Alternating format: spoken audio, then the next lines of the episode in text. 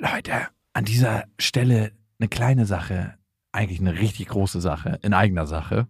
Und zwar sind wir dieses Jahr auf Tour Mhm. im September. Und wir sind in München, in Stuttgart, in Köln, in Wien, Frankfurt, Berlin, Leipzig, Hamburg. Und es ist immer so geil, auf Tour zu sein und alle mal zu sehen. Die Tour heißt Zu hart für den Podcast. Und das ist auch Ich bin Programm. gespannt, was da richtig hart sein wird.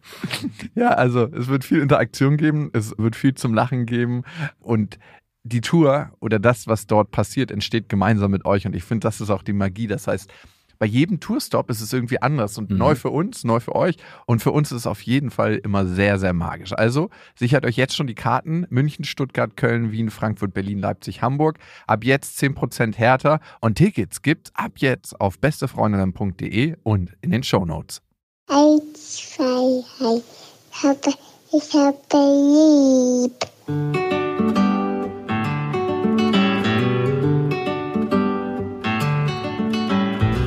Das sind beste Vaterfreuden.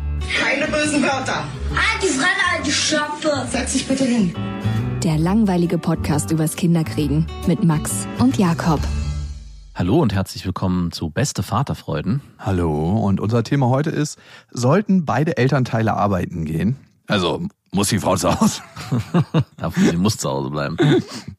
Nein, natürlich, so einseitig kann man das nicht sehen. Der Mann darf doch auch zu Hause bleiben. Voll.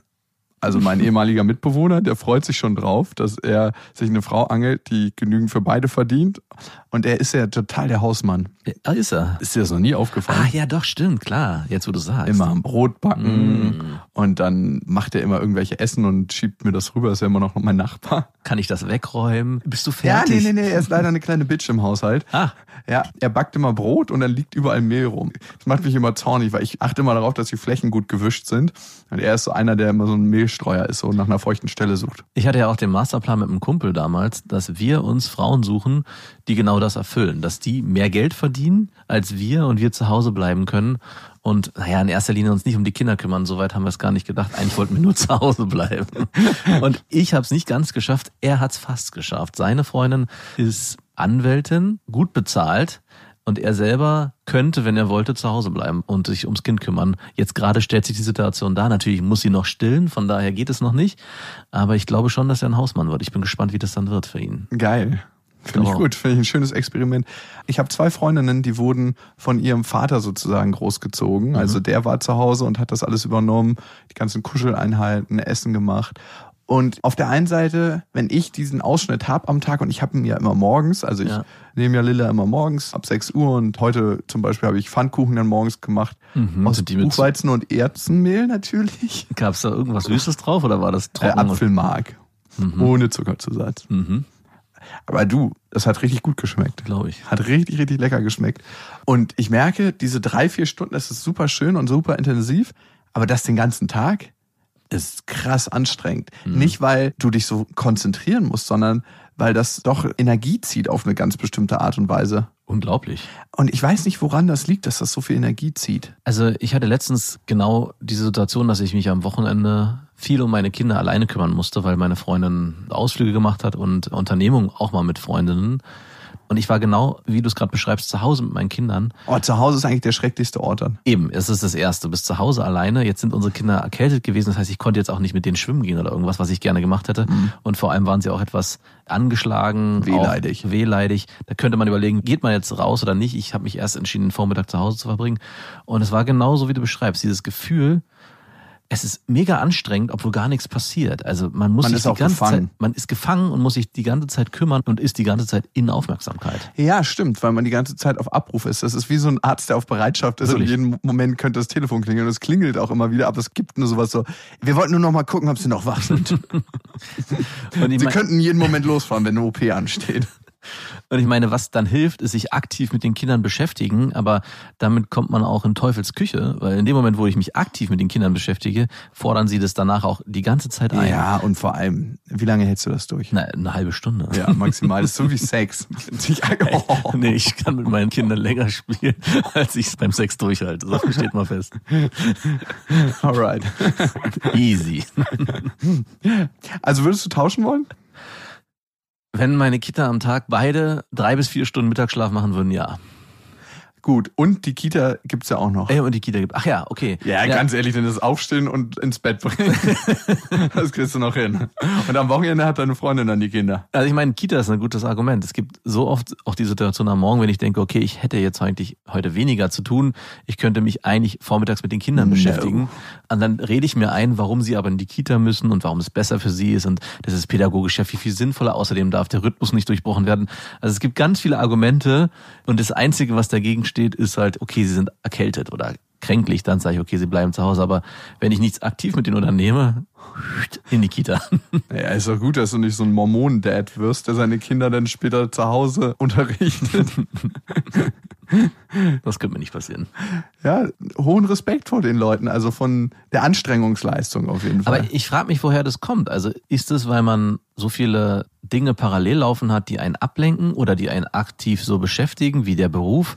Also warum schafft man das nicht, wenn man die Möglichkeit ja, es hätte? ist die doppelte Belastung, die man als Mann hat. Ja, 100 Prozent. ich wollte das gar nicht geschlechterspezifisch aufmachen, sondern ich glaube, manchmal spüre ich das durch, wenn ich mich richtig besinne und es zulasse. Zum Beispiel am Wochenende, wenn ich mal meinen Sohn nur alleine habe als Beispiel oder meine Tochter. Und so nach einer Stunde Im Flow bist. im Flow bist, entsteht das Gefühl, okay, ich könnte es auch länger durchhalten. Und dann kommt so eine innere Ruhe, die ich glaube auch ermöglicht, dass man dann sich vorstellen könnte, das länger oder langfristig zu machen. Ja, es ist eine Mischung aus der Erwartungshaltung, die man an sich selber hat. Jetzt müsste was passieren und das lege ich auch immer mehr ab, morgens zum Beispiel. Ne? Ich denke mir immer, sofort zu ihrer Spieldecke und die ganzen Spielsachen ausprobieren, die wir jetzt schon ungefähr 120.000 Mal ausprobiert haben. Und das wird so langweilig für alle Beteiligten. Und jetzt machen wir es so morgens, dass wir eine Runde schaukeln und dann setze ich sie eigentlich auf den Küchentresen, was mega gefährlich ist, weil der ja relativ hoch ist. Ach Quatsch, machen wir auch. Ja, Hm, klar. aber wie machst du das, wenn du zum Kühlschrank gehst? Ich habe immer so ein Schutzbein, weil der Kühlschrank ist leider so 2,50 Meter von der Stelle, wo sie sitzt, entfernt. Ich habe immer so ein Schutzbein, was ich ausfahren könnte, wo ich sie dann noch so mit dem Bein so hochkicken kann. Ist es ausgefahren oder äh, wie ist ist so schon in der Angriffsstellung. Kann ich mir das so vorstellen, wie wenn jemand sein Handy fallen lässt und Genau, dass er danach Moment, anstatt das mit dem Fuß aufzufangen, schießt das durch den Und ganzen ich Raum. muss halt aufpassen, dass ich sie in der Magen- oder Brustgegend erwische und nicht am Kopf, wenn ich sie hochkicke. Aber sie kennt das Risiko schon. Und das ist das Krasse. Ich glaube, dass sie auf eine ganz bestimmte Art und Weise schon damit positiv in Erfahrung gegangen ist, mit diesen Höhen und mit diesen irgendwo runterspringen und vom Beckenrand springen. Weil wir waren ja in so einem Freizeitpark, hatte ich ja erzählt, ne? ja. Und sie wollte einfach mal alle Fahrgeschäfte fahren. Cool. Mein Vater meinte jetzt, vielleicht ist es auch schon eine Erwartungshaltung, die sie durchspürt. Mhm. So Von von, dir? wegen, ja, Papa ist stolz auf dich, wenn du hier mit dem Rollercoaster fährst. Na klar, in gewisser Weise kann das schon sein. Ja. Papa ist enttäuscht, wenn du nicht. Papa ist traurig, wenn du dich nicht deinen Ängsten stellst. ganz, ganz traurig. Also, wenn du es gerade sagst, dieses auf den Tisch setzen und auf den Wickeltisch setzen, was ich zum Beispiel auch mache, ist, wenn ich meinen Sohn auf dem Wickeltisch zu sitzen habe und dann die Socken vergessen habe und der Schrank ist bei uns auf der anderen Seite des Raumes, also der ist komplett an der gegenüberliegenden Wand. Und ich lasse ihn dort auch sitzen und hole dann die Socken. Mittlerweile hat er es aber auch verstanden. Also ich kann ihn dort auch sitzen lassen. Die ersten drei, vier Mal ist er runtergefallen, aber dann. Irgendwann war der Schaden so groß. Und ich glaube, meine Freundin würde das so nicht machen. Also die würde sich ihn schnappen, mit ihm rüberlaufen und wieder zurücklaufen. Und ich denke mir halt, es gibt Darum sind die auch immer so müde, die Frauen. Natürlich. abends. Natürlich. Also die Tricks und Kniffe, die einfach nicht kennen. Übrigens, ich habe eine interessante Untersuchung gelesen. Der plötzliche Kindstod. Ne? Mhm. Wusstest du, dass der überproportional häufig in Industrienationen auftritt? Nein. Und dass man jetzt davon ausgeht, dass es damit zu tun hat, dass das Kind nicht an der Mutter oder am Vater schläft und damit den Herzschlag hört. Und dass Ah. das Kind das braucht als Orientierung, dass das damit auftreten kann. Ja. Also ist nicht bewiesen, ne? weil die Studien zu erheben ist ja schwierig, weil man ja immer noch nicht die Todesursache kennt bei Mhm. Kindern beim plötzlichen Kindstod und ja auch in den meisten Fällen nicht dabei ist, sonst könnte man ja helfen. Mhm. Und deshalb ist es ganz, ganz schwer nachzuweisen, aber das ist jetzt eine Hypothese. Könnte es auch sein, dass in den Industrienationen einfach mehr Studien gemacht werden über den Kindstod und damit auch mehr Kindstode festgestellt werden? Müsste man auch gucken. Da müssen wir auch ins Studiendesign gehen. Wäre eine Möglichkeit. Oder der plötzliche Kindstod in allen anderen Nationen kommt nicht so häufig vor, weil die Kinder vorher schon an was anderem sterben. Ja. ja, so. also ich meine, muss ja. Gar nicht erst geboren werden vielleicht auch. Klar. Naja, gut, das ist de facto nicht so. Die Geburtenrate ist ja in Schwellenländern größer als in Industrienationen. Aber es ist ein schöner Sprung von Wickeltisch runterfallen lassen zu Kindstod. Aber Ich verstehe, wie du auf den Gedanken gekommen bist. ja, denkst du, War das so eine versteckte Warnung? wenn es runterfällt, rollt sich dann erstmal ab, so wie so ein Stuntman, so, und steht dann danach gleich. Sicherer Stand. Tada. Wir haben auch zum Thema, sollten beide Eltern arbeiten gehen, auch zwei Hörermails bekommen und die werden wir gleich mal vorlesen. Davor ein paar kleine Infos. Wir haben ja unser Podcast-Festival, das Auf die Ohren-Festival, auf einer kleinen Insel, Lindwerder, in Berlin sogar noch. Und ich glaube, es wird ein richtig schöner Tag. Es kommt eine ganze große Bandbreite an Podcasts. Wir sind natürlich da mit beste Vaterfreunden, beste Freundin ist da. Und wenn alles gut geht, gibt es auch eine Banane, mit der man sich schön übers Wasser schleudern lassen kann. Oh ja, Die obligatorische Banane darf nicht fehlen. die passt. Genau. Könnt ihr auch mit euren Kindern fahren, wenn ihr euch traut. Mama, nicht so schnell! Der Aufprall auf dem Wasser kann so hart sein, dass mir schon mal passiert, dass die Augenlider beide hochklappen. Mein Sohn hat da kein Problem mit, der fällt ja regelmäßig vom Wickeltisch. Ah ja, stimmt. Wasser macht ihm gar nichts.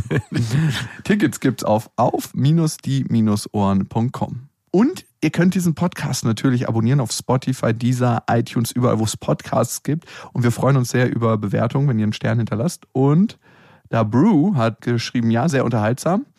Bin selbst Vater eines schon 20-jährigen Sohnes und kann sehr viel nachvollziehen. Top. Bei einigen Folgen dachte ich mir schon, Mist, hätte ich das mal vor 20 Jahren gehört. Macht weiter so und nicht nachlassen. Fünf Sterne. Wow, als ob wir hier irgendwie die Weisheit mit Löffeln gefressen hätten. Ich glaube nicht. Also, ich habe übrigens einen Bekannten und der hat einen Sohn, der ist auch 20. Und der meinte letztens zu seinem Papa, du Papa, kannst du mich mal so richtig in den Arm nehmen? Oh, Und da dachte ich mir, was hast du bitte für ein geiles Verhältnis zu deinem Sohn, wenn dein Sohn sich traut, das zu sagen? ja, mit 20. Mit 20. Ist ja auch nicht so ein ganz leichtes Alter, weil Nee. man sich da noch nicht so richtig männlich fühlt und alles, was der Männlichkeit abtrünnig sein könnte, muss man kategorisch aus seinem Leben ausschließen. Ja, oder richtig männlich ist, sich von seinem Vater umarmen zu lassen mit 20. Nackt. übrigens. aber- Beide nackt? Ja, beide nackt. Ich bin übrigens letztens, das werde ich mal bei beste Freundinnen erzählen, nackt mit meinem Vater Trampolin gesprungen. Oh Gott. Das war so ein lustiges Bild. Gibt's davon ein Video? Ja, es gibt tatsächlich Wirklich? Video, weil er hat ja so viele Hippie-Freunde. Ja. Und eine seiner Hippie-Freundinnen, Mhm. man muss auch sagen, die reden ja auch immer alles kaputt. Ne? Also die Spirituellen, die so im Fühlen drin sind die ganze Zeit, Mhm. immer so, mm, ist das schön gerade.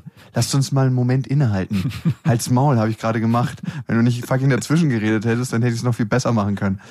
Und dann dieses, lasst uns mal diesen schönen Moment einfangen. Mhm. Macht mal genau so weiter. Ja, toll. Fick dich, das ist jetzt überhaupt nicht mehr natürlich. Also Was ich war ja letztes? Mal auch auf dem Grundstück von deinem Vater und da war auch eine dieser Hippie-Frauen, die ich versucht habe anzusprechen, aber irgendwie hat es nicht so richtig funktioniert und sie meinte dann, sie könne jetzt gerade nicht sprechen, weil sie gerade einen Schlamm-Leberwickel macht.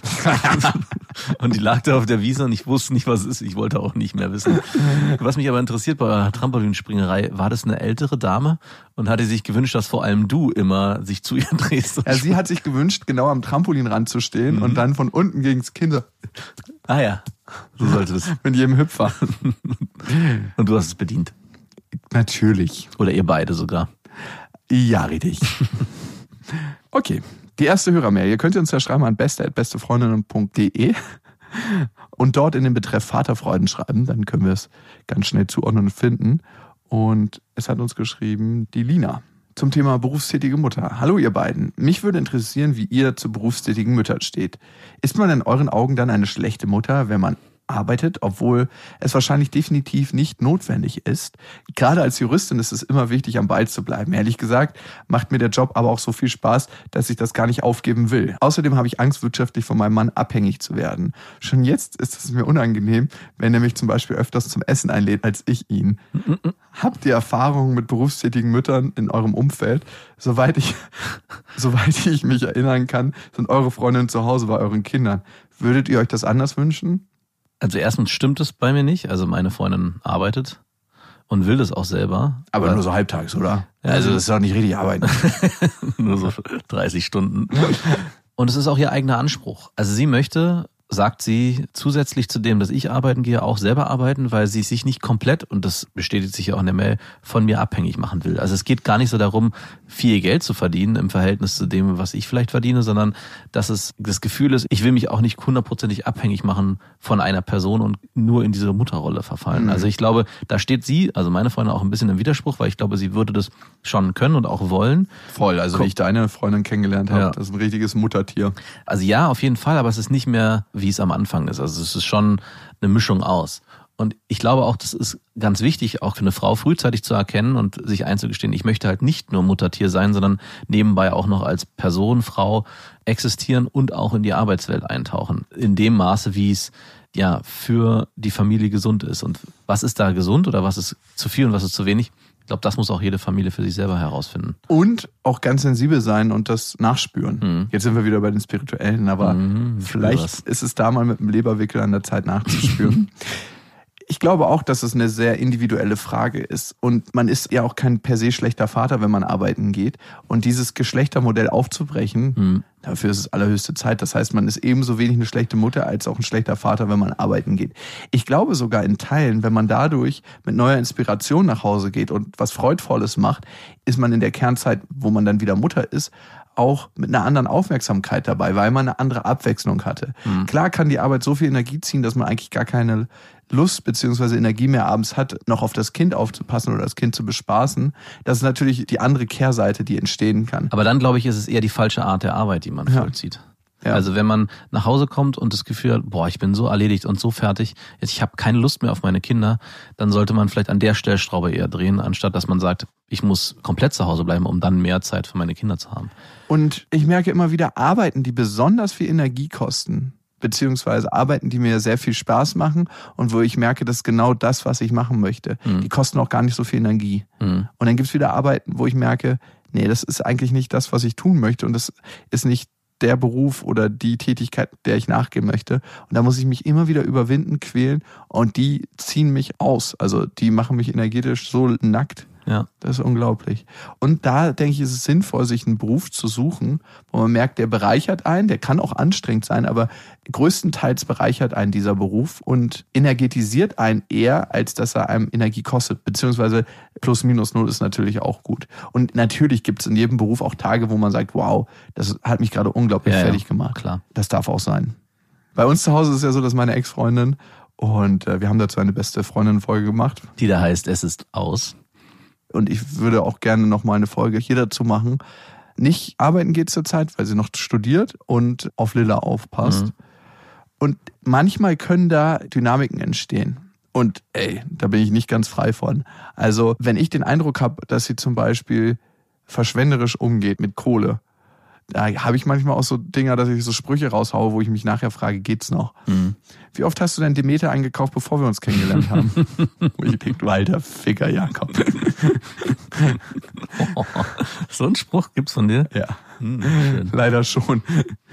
Ich meine, sowas geht nicht. Also wenn du ihn ernst meinst, geht's nicht. Wenn du ihn scherzhaft meinst, Ah, es ist Scherz und Ernst dabei. ah, da schwang beides mit. Ja, auf Okay. jeden Fall. Also geht überhaupt nicht. Und ich habe eine Freundin, die hat einen unglaublich reichen Typen. Die haben wirklich eine fette Wohnung mit Pool und haben eine Garage voller Autos. Also ein richtig, richtig, richtig reicher Typ. Und ich muss innerlich schmunzeln immer, wenn sie sagt, wir haben uns das und das gekauft, wir haben uns das und das gekauft. Ich denke mir immer so, ja, im Zweifel hast du dir gar nichts gekauft. Oder du hast es gekauft von seinem Geld. Und natürlich macht das aus meiner Perspektive auch was mit der Frau, wenn sie in der Zeit, wo es möglich ist, und damit meine ich nicht die ersten drei Kernjahre des Kindes, wo die Betreuung vielleicht noch ein bisschen intensiver ist, auch für sich sorgt und auch beim Geld ihren Teil dazu beiträgt. Aber es ist kein Muss. Ich kann ja mein Muster überdenken, ne? wenn ich ich habe einfach sowas in mir, dass ich denke, das ist schon was Attraktives, wenn eine Frau arbeiten geht und mit dafür sorgt, dass alle gut leben können.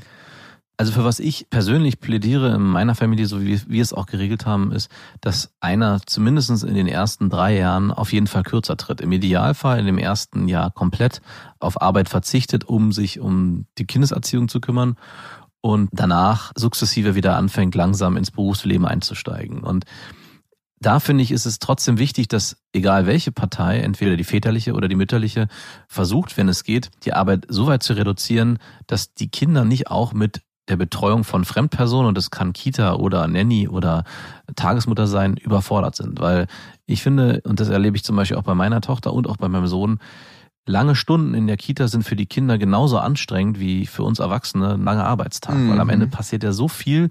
Sie sind ständig im sozialen Umfeld, gerade in der Kita. Es gibt ständig Konflikte, die gelöst werden müssen, sodass unsere Kinder nach so einem Kita-Tag erstmal zwei, drei Stunden zu Hause am liebsten in Ruhe alleine spielen. Also mit sich, aber Ruhe brauchen. Und im Gasherd. genau.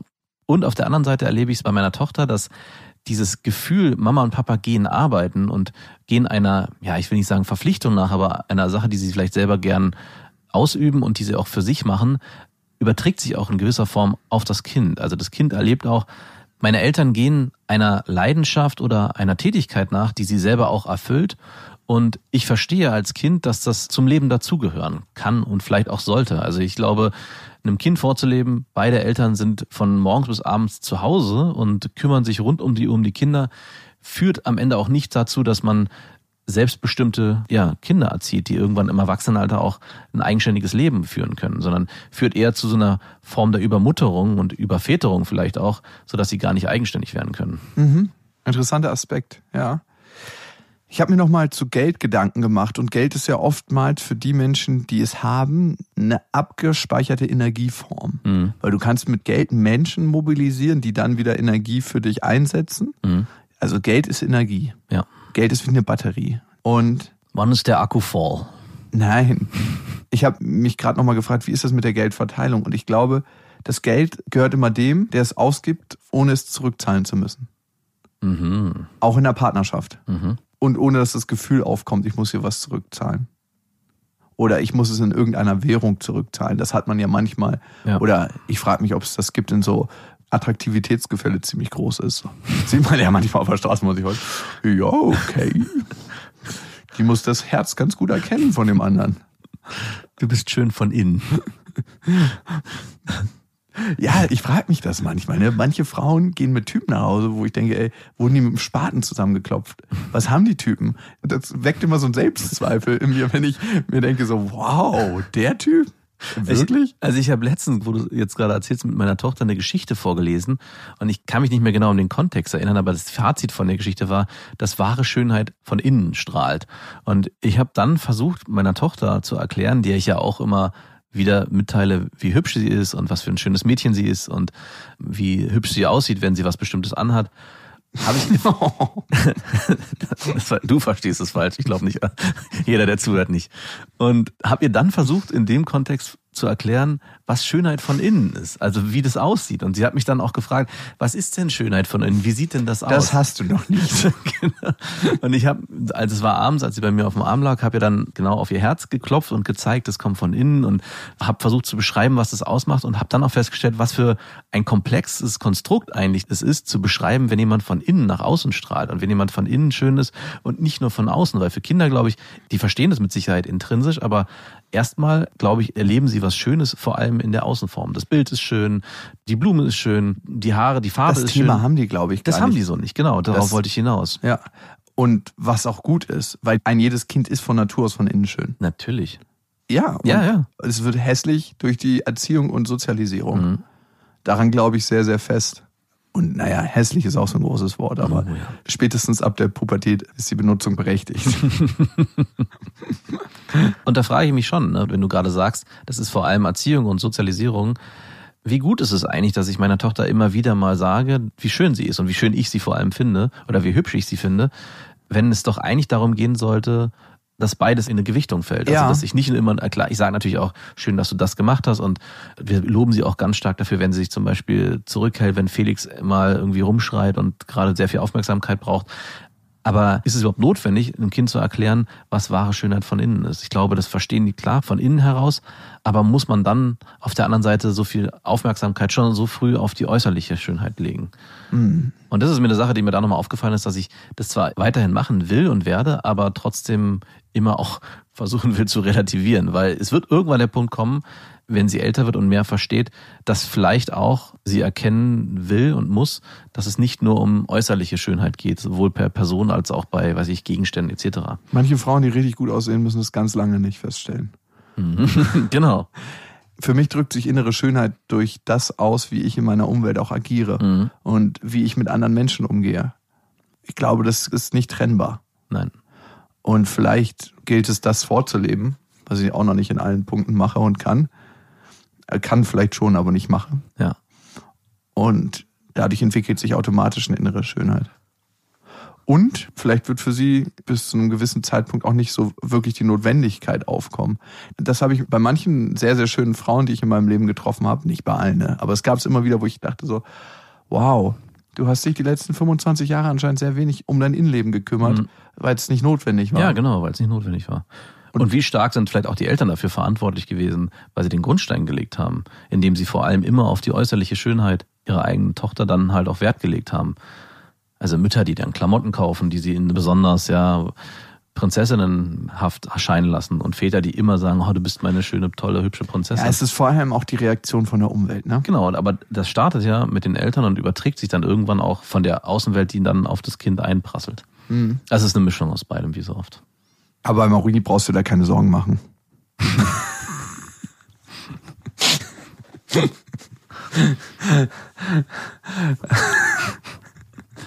Was gibt Schlimmeres, als die Kinder das Gegenüber zu beleidigen? Nichts. Dein Kind ist besonders hässlich, mach dir keine Sorgen. Die Gefahr, es wird nie in die Gefahr laufen. Okay, kommen wir zur nächsten Hörermail. Ich Ich habe hab kurz geschluckt. Ich dachte, das musst du abkönnen, ne? Tut trotzdem weh, so ein Spaß, ne? Ja, deswegen, im ersten Moment dachte ich, wow, okay, es war ein Scherz, aber trotzdem. Aua! Das blutet noch. Haben wir nicht letztens die Jungfräulichkeit von deiner Tochter verwendet? ja, stimmt. Ich habe noch überlegt, ob ich dem das Geld überweise, weil wir eigentlich von meiner Seite dachte ich um Geld gewettet haben, aber du hast ja um die Jungfräulichkeit meiner Tochter gewettet. Okay. Kommen wir zu unserer nächsten Hörermail und die kommt von Andrea. Lieber Max und Jakob, ich bin ein Hörer der ersten Stunde. Angefangen hat es mit beste Freundinnen und nun auch mit beste Vaterfreuden. Zu mir, ich bin 29 Jahre alt, glücklich in einer Beziehung und im fünften Monat schwanger. Es war ein gewolltes, aber nicht geplantes Kind. Ich bin von der Pille zur Temperaturmethode umgestiegen, weil ich diesen Hormonschub nicht mehr wollte. Bevor ich die Pille abgesetzt habe, sprach ich mit meinem Partner über das erhöhte Risiko der Schwangerschaft. Naja, lange Rede, kurzer Sinn. Nach drei Monaten wurde ich schwanger. Auch wenn es nicht geplant war, freuen wir uns beide sehr auf das Kind. Trotzdem mache ich mir sehr viel Gedanken, wie es funktionieren soll. Ich weiß ehrlich gesagt nicht, wie ich unser Leben mit Kind strukturieren soll. Für mich ist klar, dass unser Kind in die Kita gehen wird. Allerdings war eigentlich geplant, dass mein Partner und ich unser Arbeitspensum auf 80 Prozent reduzieren, sodass wir auch mehr Zeit für die Erziehung haben. Nun sieht die Realität anders aus. Sowohl ich als auch mein Freund arbeiten in Führungsposition. Da ist es schon möglich, das Pensum zu reduzieren. Allerdings würde dies bedeuten, weniger Lohn bei gleicher Arbeit. Ach so, bei derselben Art der Arbeit, aber nicht dem Arbeitspensum anscheinend. Ich schäme mich extrem dafür, dass wir beide so karrierefokussiert sind. Zumal wir mit unserem einen Gehalt mehr zum Leben hätten als eine durchschnittliche Familie in der Schweiz. Trotzdem will keiner auf seinen Job verzichten. Irgendwie habe ich das Gefühl, dass wir die falschen Prioritäten setzen. Jedoch habe ich extreme Angst, den Anschluss zu verlieren. Klar ist es einfach zu sagen, mein Freund verdient genug, bleibe doch zu Hause. Aber ich habe so viel Zeit, Arbeit, Geld und Nerven investiert, um dort zu sein, wo ich heute bin, dass ich nicht einsehe, meinen Uniabschluss und meinen Lebenslauf abzugeben für ein Kind. Wie habt ihr dieses Problem gelöst? Und sind wir bereits als Eltern gescheitert? Liebe Grüße aus der Schweiz, Andrea. Andrea, ich glaube, ich habe mich in einer sehr, sehr ähnlichen Position befunden und befinde mich auch noch immer in einer ähnlichen Position. Allerdings ist die Position stark abgeschwächt. Und das ist ein berechtigter Gedanke, den du da hast. Ich glaube aber, wenn euer Kind da ist und wenn die Lebenswirklichkeit mit ihm zunimmt, das heißt, im Moment noch eine unvorstellbare Sache und das ist noch gar nicht vorhanden, wird sich deine Prioritätensetzung auch ganz automatisch verschieben. Muss nicht sein, kann aber sein. Darum will ich mir da gar nicht so viel Gedanken im Vorfeld machen. Es ist wichtig, darüber zu sprechen und es ist wichtig auch, dass beide bereit sind, in irgendeiner Weise Abstriche zu machen, weil ihr beide die Verantwortung dazu tragt. Ich glaube, viel wird sich aber natürlich ergeben. Mhm. Was nämlich jetzt im Moment der Fall ist, du bist sehr, sehr verwurzelt mit deiner Arbeit, mit deinem beruflichen Weg und ein Großteil deiner Identität ist abhängig von dem, wie du im Beruf stehst, wie erfolgreich du bist, wie viel Geld du verdienst, wie viele Sachen du dir leisten kannst, was du umsetzen kannst, wie deine Selbstverwirklichung ist. Und diese Realität wird sich verschieben, sobald das Kind da ist. Am Anfang wahrscheinlich nicht wirklich merklich, aber ich glaube, wenn du mit offenem Herzen deinem Kind begegnest, ist das eine Sache, die sehr, sehr organisch zunimmt. Und dann ist deine Lebensrealität, über die du dich identifizierst, nicht mehr nur Beruf, sondern auch Kind. Mhm. Es wird nicht sein, wo du denkst, so, oh Gott, wie schrecklich, sondern eher was, was du vom Herzen willst. Und ich glaube, am Ende ist es eine Bereicherung, aber auch anstrengend. Ich meine, die Frage ist, ob es dann auch wirklich so eintritt. Und ich glaube, das ist die Angst, die mitschwingt. Was ist, wenn das nicht passiert? Also was ist, wenn der Beruf weiterhin so einen hohen Stellenwert einnimmt und ich eigentlich nur mein Kind so nebenbei nebenher laufen will? Ich glaube, da schwingt auch ein bisschen das Gefühl mit, bin ich dann vielleicht auch eine schlechte Mutter? Oder war die Entscheidung, ein Kind zu kriegen, in der Phase unseres Lebens vielleicht doch nicht die richtige? Aber wie Jakob schon gesagt hat, es bringt gar nichts, sich im Vorfeld schon verrückt zu machen, wie man die Schritte jetzt angehen wird, wenn das Kind dann da ist, sondern man muss sich dann damit auseinandersetzen, wenn es passiert. Sowohl Jakob als auch ich haben erst mit dem Kind das Bewusstsein erlangt, wie es ist, mit Kindern zu leben. Ich erinnere mich an ein Bild, wo du in einem Freizeitpark warst letztens und dachte mir vor zwei Jahren, wenn ich dir erzählt hätte, ich bin in einem, als Daddy in einem Freizeitpark, hättest du mich ausgelacht. Dann hast du mir letztens erzählt, du warst auf einem Bauernhof in meiner Nähe, wo ich von dir auch vor einem Jahr noch gehört habe, boah, ist das fucking langweilig, das kann ich mir für mein Leben nicht vorstellen. Und ich habe immer nur gewartet und dachte, warte ab, es wird irgendwann auch dir passieren, dass du einfach die Zeit deinen, du wirst ein langweiliger Spießer. Genau, dass du einfach, nein, dass du einfach die Zeit mit deinen Kindern auf eine andere Ebene hebst, obwohl auch die Arbeit für dich noch so einen hohen Stellenwert hat. Also es kann auch parallel nebeneinander stattfinden und man muss halt gucken, wie kriegt man das gemanagt, sodass alle Parteien am Ende ja, sich gerecht behandelt fühlen und du auch für dich das Bedürfnis hast, den richtigen Weg einzuschlagen in diesem Konstrukt. Und ich glaube, da müsst ihr, wie Jakob schon gesagt hat, einfach den Prozess fließen lassen und auf euch zukommen lassen. Schwierig, glaube ich, wird es, und das kann auch zu Streitigkeiten führen, wenn keiner von euch wirklich bereit ist, Abstriche zu Mhm. machen. Und wenn du das Gefühl hast, das bleibt alles an dir haften, weil dein Mann sich nicht auf den Prozess einlässt. Ja. Und in dem Moment, wo du eigentlich keine Zeit mit deinen Kindern verbringst, kann auch nicht diese neue Wirklichkeit entstehen. Das ist eine wichtige Komponente, ja. Und dann kannst du so viel reden und dann wird es irgendwann zum Zwang. Mhm. Und ich glaube, das passiert nicht selten. Ja. So dass Männer das auch ein Stück weit als Nötigung empfinden. Jetzt muss ich noch Zeit mit meinen Kindern verbringen. Also ich habe doch schon so viel gearbeitet. Und das als Arbeit abzuspeichern. Es Ja. ist Arbeit, aber es ist eine sehr erfüllende Arbeit. Und Studien haben erwiesen, dass Menschen, die nicht arbeiten, tendenziell unglücklicher sind als Menschen, die arbeiten. Mhm. Und mit Arbeit meine ich auch Zeit mit den Kindern verbringen. Das Ja, ist ja, ja, auch eine klar. Form der Arbeit. Und dein Mann sollte sich auch auf dieses Erlebnis einlassen. Also das ist ganz wichtig. Ne? ja, also, schaff auch Situationen, Ja. wo er sich drauf einlassen muss. Ne? Genau. Also nimm dir die Freiräume, wenn du merkst, okay, der gibt noch zu viel Gas und ist nicht da, setz einfach feste Termine, Mhm. gerade auch am Wochenende. Ja. Du, ich bin diesen Samstag weg. Wo bist du denn? Ich bin mit einer Freundin und im Fitnessstudio oder ich bin mit meiner Mutter irgendwas machen oder ich bin mit einem Kumpel was machen. Bring ihn in die Situation, wo er es machen muss. damit er für sich eine Bindung auch aufbauen kann, die ihm dann irgendwann auch suggeriert, ich möchte das auch von mir aus. Also das ist so schön, das ist was, ein Erlebnis, was ich einfach auch mehr in meinem Leben stattfinden lassen will, dass er dann auch Situationen schafft, um mehr Räume im Mhm. Alltag zu haben mit seinem Kind. Und das ist auch eine erlernte Hilflosigkeit, die manche Männer mit Kindern haben. Die fühlen sich unglaublich hilflos, wenn sie mit ihren Kindern Mhm. Oh ja. alleine sind. Und das ist was, was ich am Anfang auch stark verspürt habe. So, oh Gott, da bin ich der Aufgabe gewachsen und was passiert jetzt und was ist, wenn das Kind schreit. Aber das nimmt ab. Und das muss man auch lernen als Ja. Mann. Und eine Frau trägt genauso zur erlernten Hilflosigkeit eines Mannes bei, Mhm. wie der Mann selbst, der sich aus der Situation rauszieht, aus Angst, aus Unmut, aus einem keinem Bockverhalten, wie die Frau, die sagt, ja, lass mich mal machen, ich kann das eh besser, weil sie sich sehr stark über ihre Mutterrolle identifiziert und das eigentlich auch nicht abgeben möchte, dann aber wieder rummeckert, dass der Mann nichts macht. Mhm. Also es ist ein System, was sich gegenseitig befeuert und wenn du dieses System durchbrechen möchtest oder es gar nicht erst aufkommen möchtest, dann liegt es auch in deiner Verantwortung abzugeben. Amen. Okay, sollten beide Eltern jetzt arbeiten gehen? Andrea, vielen Dank für dein Vertrauen und Grüße in die Schweiz. Hat die Schweiz nicht einen super Kita-Schlüssel? Die Schweiz hat, glaube ich, in sozialen Fragen auf jeden Fall einiges sehr, sehr richtig gemacht. Also dann ab in die Kita. Schichtkita, 24 Stunden. Meine Ex-Freundin war ja bei einer Tagesmutter Mhm. und die Mutter hat gearbeitet und der Vater auch. Und ich glaube, die Tagesmutter hat insgesamt so viel gekostet für sie und ihre Schwester wie den Betrag, den sie bei der Arbeit verdient hat. Wow. That's love for your children. Ich habe mich gefragt, warum sie das gemacht hat. Und ich glaube, das war auch bestimmt aus einer Überforderung heraus. Der- ich muss sie nochmal fragen. Ja. Das sind jetzt Mutmaßungen. Okay. Sollten beide Eltern jetzt arbeiten gehen? ja und nein. Also ich glaube erstmal, wenn es einen Freiwilligen gibt, der sagt, ich habe Lust zu Hause zu bleiben, dann kann der andere gucken, ob es ihm finanziell möglich ist, das ganze Konstrukt so aufzustellen, Hm. dass Wahrheit wird. Ja. Und da ist es völlig egal, ob es der Mann oder die Frau ist. Ja. Wenn beide Eltern arbeiten gehen wollen, dann glaube ich, ist es gut zu gucken, dass es da ein Gleichgewicht gibt. Und auch aus den Augen des Kindes zu gucken, was braucht auch das Kind. Die Mutter. Natürlich. Was sonst? In diesem Sinne, Es gibt kein richtig oder falsch. Betreuung ist einfach anders. Macht's gut.